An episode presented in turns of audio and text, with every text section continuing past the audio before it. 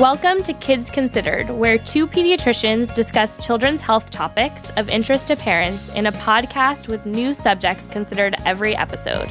I'm Dr. Lena van der List. And I'm Dr. Dean Blumberg. And we're both pediatricians at UC Davis Children's Hospital in Sacramento, California.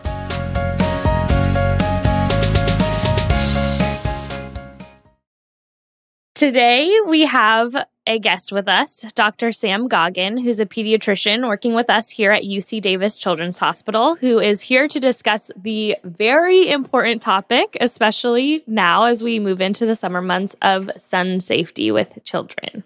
Thanks for being here, Sam. Hi, thank you guys for having me here with you today. So, I'm glad we have a chance to talk about sun safety.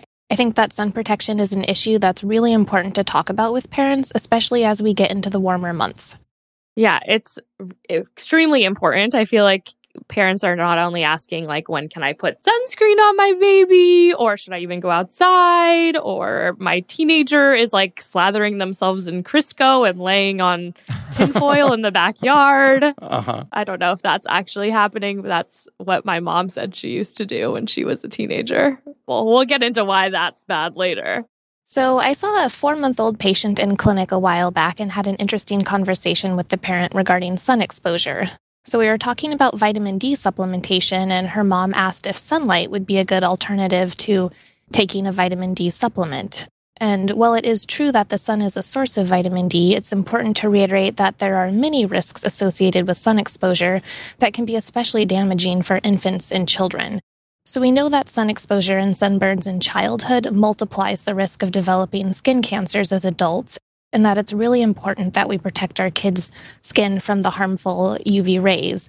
So, just one blistering sunburn in childhood can double the risk of developing melanoma later in life.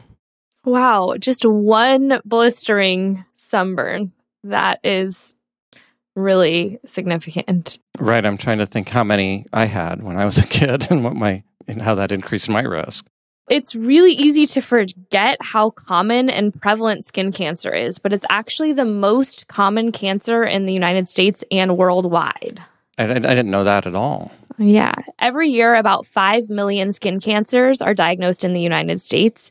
Skin cancer is also one of the most preventable cancers. So there's so much that we can teach parents and kids that they can do to limit their exposure and mitigate their risk of getting skin cancer down the line. Mm-hmm. So let's start by talking about SPF. We all see this. This is the sun protection factor. And there's been such a range in terms of what we have all been told or have heard about um, SPF. So the American Academy of Pediatrics, our organization, they recommend applying a sunscreen with an SPF of 15 or greater. The higher the SPF, the more protection you get. And the American Academy of Dermatology recommends an SPF of 30 or greater. And so, as someone with extremely fair skin, yeah, I've always. If you guys could see Dr. Sam, she is very beautifully pale, but you have to take sun protection a little bit more seriously than others. Yeah. Thank you, Lena. Um, so I've always opted for using an SPF of 50 or above, even. Um, but I've also heard that there's pretty minimal benefit in using anything over SPF 30. So, for example, if you're using SPF 30, it will result in a skin exposure that's 130th that received by unprotected skin. So it's still letting about 3% of the UV rays hit your skin. If you're using SPF 50, it's about 2%. Interesting. So it's a small percentage change, but if you're considering damage accruing over time, if you're a kid that was raised on the beach like yours truly, it probably does make a difference. And so while I tend to go for the higher SPFs, I think it's interesting that this is actually one situation where people seem to intentionally choose the product that's less effective. So most people actually tend to pick the lower SPF if they have a choice between 30 and 50. I think a lot of people end up using the SPF 30. And so with any other product like hand sanitizer, for example, if you had one product that was 97% effective and one that was 99% effective, no one would ever deliberately choose the one that works a little bit less well. People would always choose the one that works better, even if it's only a small difference. But with sunscreen, this seems to be the one time where people actually choose the product that works a little bit less. Yeah, does the SPF does it cost more with higher SPF? And it doesn't. If you've looked at the same brand of sunscreen and compared, for example, the SPF 30 to the SPF 50, the cost is exactly the same. And so I think this actually just reflects that people really want to get a little bit of color, but still feel like they did their part while using, you know, using sunscreen and saying, oh, I, I put on SPF, I was wearing sunscreen, but still got a little bit of tan. And in reality, any color change is reflective of skin damage, and there's really no safe tan. So I just want to butt in here because it just seems like as a society, we value darker skin color. Like it look it looks healthy in a way, right? Right? You're like now until more. you're older and you have all of the wrinkles showing up for it. So yeah, I think you're right, and it is something. It's culturally normed, and it's something that we need to sort of reframe for people, which can be difficult. Mm-hmm. And it's also not just the SPF that matters when you're choosing sunscreen. You want to get a sunscreen that's water resistant, especially if you're planning on sweating or going swimming. And you want one that's broad spectrum, which means that it blocks both the UVA as well as the UVB rays. And just to review for everybody, UV is that stands for ultraviolet. These are different wavelengths of light that are not visible to the human eye. Both UVA and UVB rays are harmful to the skin. UVA is the wavelength that's associated with skin aging, and UVB is associated with burns. Parents need to remember that they have to apply an adequate amount of sunscreen and apply it frequently enough. So, this is something that's not just like lather your child up and send them off for 12 hours to day camp. It's something that needs to be done repeatedly. So, for an adult, an ounce of sunscreen should be enough to cover all exposed areas. And for kids, it's probably going to be about half of that. That sounds like a lot. Is that really, really Does that, that seem like a lot? Oh, no, you should see my husband is Dr. Sam's complexion and he goes through like I've never seen someone go through so much sunscreen. That's like an appropriate amount. Okay. Okay. Yeah. It's also important that you don't miss commonly missed areas. So, like the ears, the feet, the neck, those are all commonly forgotten about areas. So, you want to make sure that you get that. And if you're using bug spray, so in certain areas, not as much here, although sometimes of the year the mosquitoes are out. You want to make sure that it goes on after the sunscreen. Is that correct, Dr. Dean?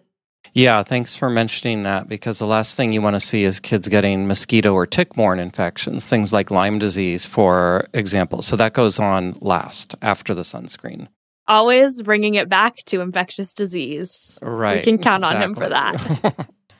And so sunscreen really does need to be reapplied every two hours or even more frequently if you've been doing something like swimming or toweling off or other vigorous activity. Um, so another consideration when choosing sunscreen is chemical versus physical blockers. So physical blockers create a barrier on the skin that protects it from UV light, whereas chemical blockers absorb and scatter the UV rays. So, examples of physical blockers are products that contain something like zinc oxide or titanium dioxide. The physical blockers are usually what you think of when you picture the lifeguard like sitting by the pool with a completely white nose. With a chemical blocker, you need to wait about 20 minutes or so before going in the sun to allow it to work. But with physical blockers, there's no wait time and you can go out right after applying it. Um, however, the physical blockers tend to be pretty thick and can be a little bit harder to apply and rub in. And they also come off easier, so they need to be reapplied more frequently. But the bottom line really is that both chemical and physical blockers are effective. So it's really just about picking a product that you and your child will use reliably. Huh. I've never heard of the chemical versus f- physical blocker. Is it I wonder if it's more like the ingredient, like the zinc oxide, and if it really says on there if it's like chemical or physical on the bottle. But that's something to look into. I remember my dermatologist at one point had recommended a zinc based sunscreen. And you're right. I put it on and I was like, well, now I am a ghost. Because they can be like very, very white looking, but are, um, are, I guess, good for the skin. A lot of parents ask me when the summertime comes if there's a difference between those spray bottles that are very convenient to just kind of like hit the kid really fast and then the lotion types where you have to more like hold them down and and lather them up. Both can work well if used correctly and in the appropriate amounts. So it can be difficult you know with the spray bottles to see exactly where you're getting the kid. So you kind of hit their arms and their legs, and maybe you don't rub it down and you're just like chasing them before they get in the pool. And so then it's easy to miss some areas versus the the lotion, you can kind of like see everywhere that you're getting. Um, and so that might be more the easier to do like an even thick coat. And then some people can be sensitive to the the sprays and if they're inhaled or they're they're irritated by them. So you want to avoid that if anyone is sensitive um, to those kind of things. So that's so the sprays sound a little bit trickier. Um, well, they're actually a lot easier to use. I, like I think parents prefer them I definitely prefer them when I have access, but I think the danger is that you're going to be missing some of those critical areas. So if you're using them and then you're rubbing in the areas to be missed, I think it's it's okay. I mean, it's definitely better than nothing. Yeah, and that's what I've seen a lot of people do is use the spray and then ju- and then rub it in afterwards, just as a different way of putting it on. Another question that I know that um, we hear a lot is when's it safe to start using sunscreen um, for babies? And the American Academy of Pediatrics recommends starting sunscreen use at six months of age. So, what happens before six months of age? You keep them out of the sun if possible. Um, so, you know, making sure that they're dressed in protective clothing that adequately covers exposed skin, that if they're in a stroller or you're at a park, that they have a shade structure we want to really prevent the sun exposure in kids under six months because their skin is just different um, and it's really, really susceptible to being burned. We also recommend avoiding being outside when the UV light penetration is the strongest, which tends to be between 10 a.m. and 4 p.m. I know that's kind of a long, large time frame when people want to be out on like picnics and stuff. So if you're going out, bring a shade structure, an umbrella, something that you can keep your little one out of the sun.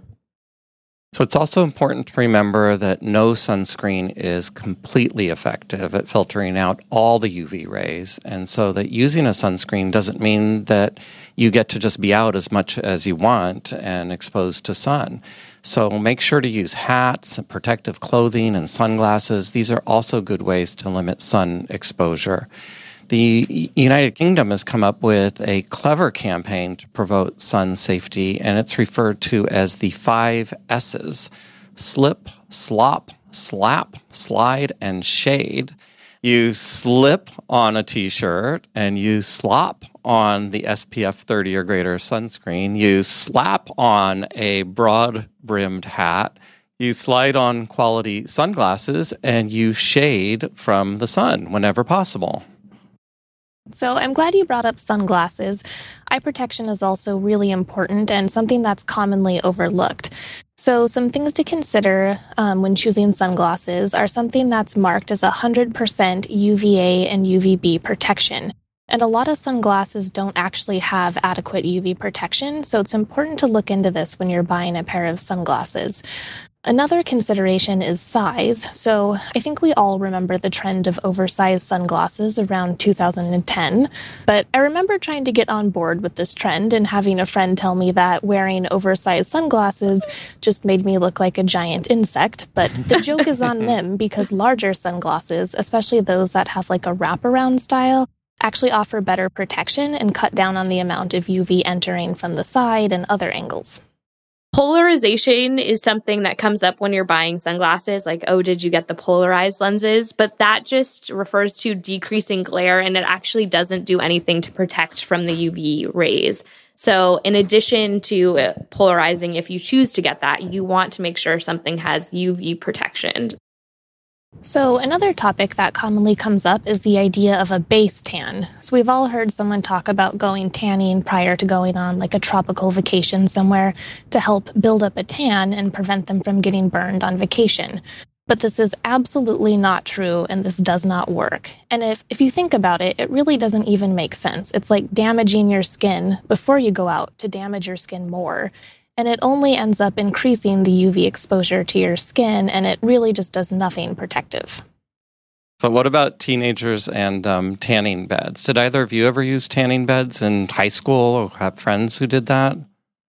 I have used a tanning bed once before. I was in high school and I think it was probably before like an event, like a dance or something. But I remember like immediately feeling guilty, even just like walking in. I don't even think I told my parents because I was like so felt so bad about it and I never went back. But like I mentioned in the beginning, I grew up in San Diego, so I was basically raised on the beach and that cannot be good for my skin. So you're not going to get in trouble now, are you? From Sorry, when your father Dad. hears this? It was just one time. okay.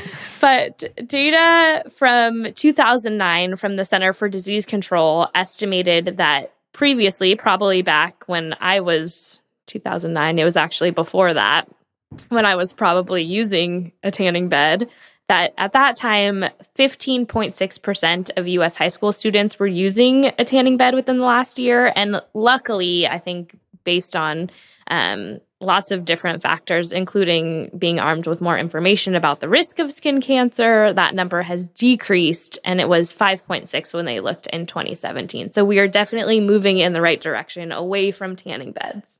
That's still pretty scary, though, considering that even just one indoor tanning session can increase the risk of developing skin cancer substantially.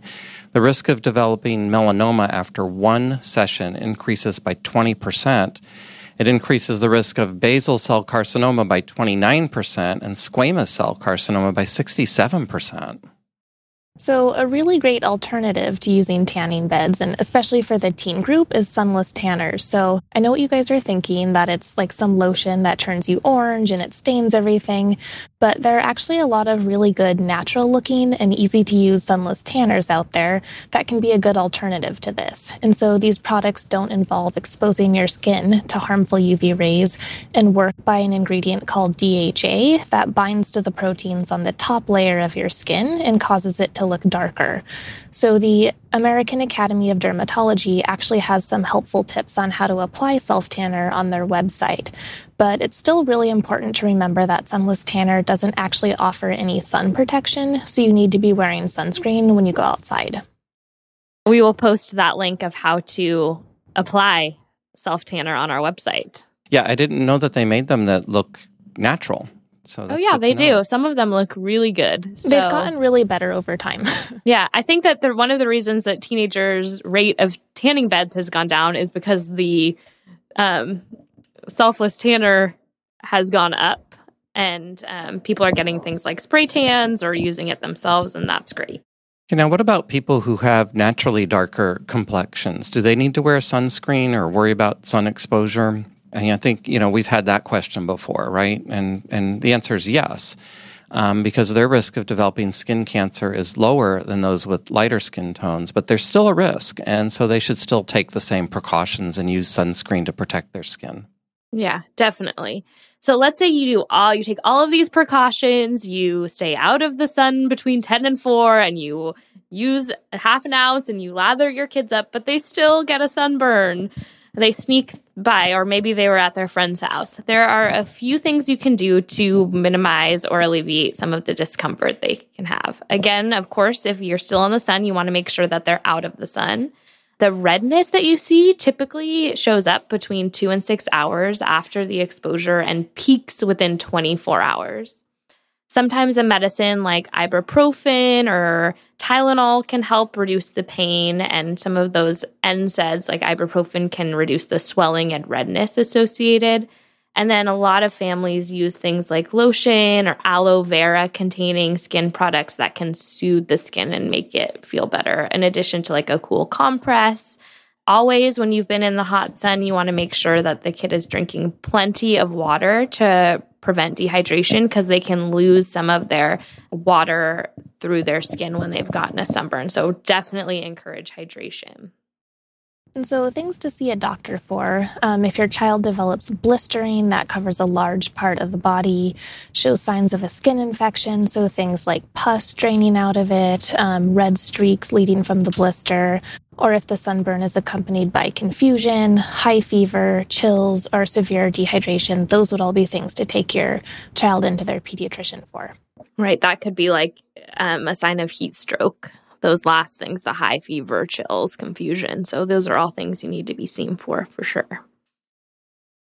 Well, thanks, Dr. Sam, for bringing all this great information um, to us. So, today, in summary, we talked about um, a lot about sun safety and we talked about choosing the right sunscreen. So, at least a SPF of um, 30 is what we're recommending. 30 or greater, that you want to make sure you cover all areas, including difficult to reach areas like behind the ears, the back of the neck, the feet we want to make sure that we avoid tanning beds. And if we do feel like we need to get a tan, let's go for some of those safer, sunless tanning options.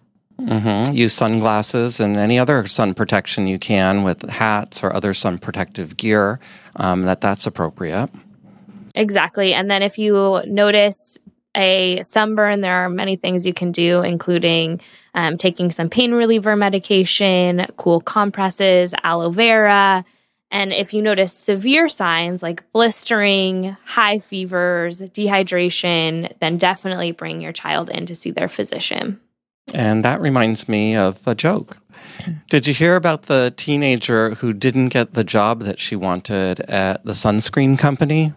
No, why? No, well, she was really disappointed. But the good news was that they told her that she can always reapply two hours later. That's actually a good one. That's one of your better ones. Thank you. Oh, so man. we'd like to thank um, Dr. Samantha Goggin for joining us today and being our guest um, on this episode. Yeah, thank you guys for having me. Dr. Dean and I take responsibility for any errors or misinformation. Have you guys had a really bad sunburn in the past? I have had a few very bad sunburns, um, especially like in my scalp. I used to braid my hair when I played soccer, and then my scalp would just fry. So that's actually a good um, time to be using the uh, sunscreen sprays because you can get it. Yeah, almost scalp. like a hairspray. That's a really good point. That's one of those frequently missed areas. I grew up on the beach. I rarely used sunscreen, honestly, at that time, just because my parents, you know, as a teenager, they weren't around reminding me. And that's really hard to like remind yourself every two hours to reapply. Maybe I would reapply when I got or apply when I got there. But as I've gotten older, I've seen even, you know, I'm 30. I've seen the effects of the sun damage on myself now. And I look back and I think, why didn't you do that? So it's one of those things that really educating teenagers, I think, in the office setting or parents reminding kids or always sending them to the beach with a bottle or a spray is really important. I think we've all had the experience when you were talking about the pay attention to all these other areas. I mean, for me, the areas that I sometimes miss and I always pay attention to now is like the back of the knees when you're going hiking. and you just don't think of that. But then, like at the end of the hike, you've got like burned back of the knees and and ears. You know, always like right at the top of the ear. I, I always pay extra attention now after some bad experiences. So painful, and sleeping after a sunburn is the worst. So we hope that we can prevent that from happening for all of our listeners and their kids. Absolutely. That wraps up this episode of Kids Considered. You can find more information on our website, kidsconsidered.ucdavis.edu, Follow us on Twitter at Kids Considered. and Instagram at Kids Considered. If you have feedback on this show or topics you would like us to discuss in the future, we would love to hear from you. Please call us. Our number is 916 915 3388. Or email us at kidsconsidered at gmail.com. Please rate us on iTunes or wherever you subscribe to your podcasts. Thank you for listening, and we hope you will join us for our next podcast. Kids Considered is sponsored by UC Davis Children's Hospital.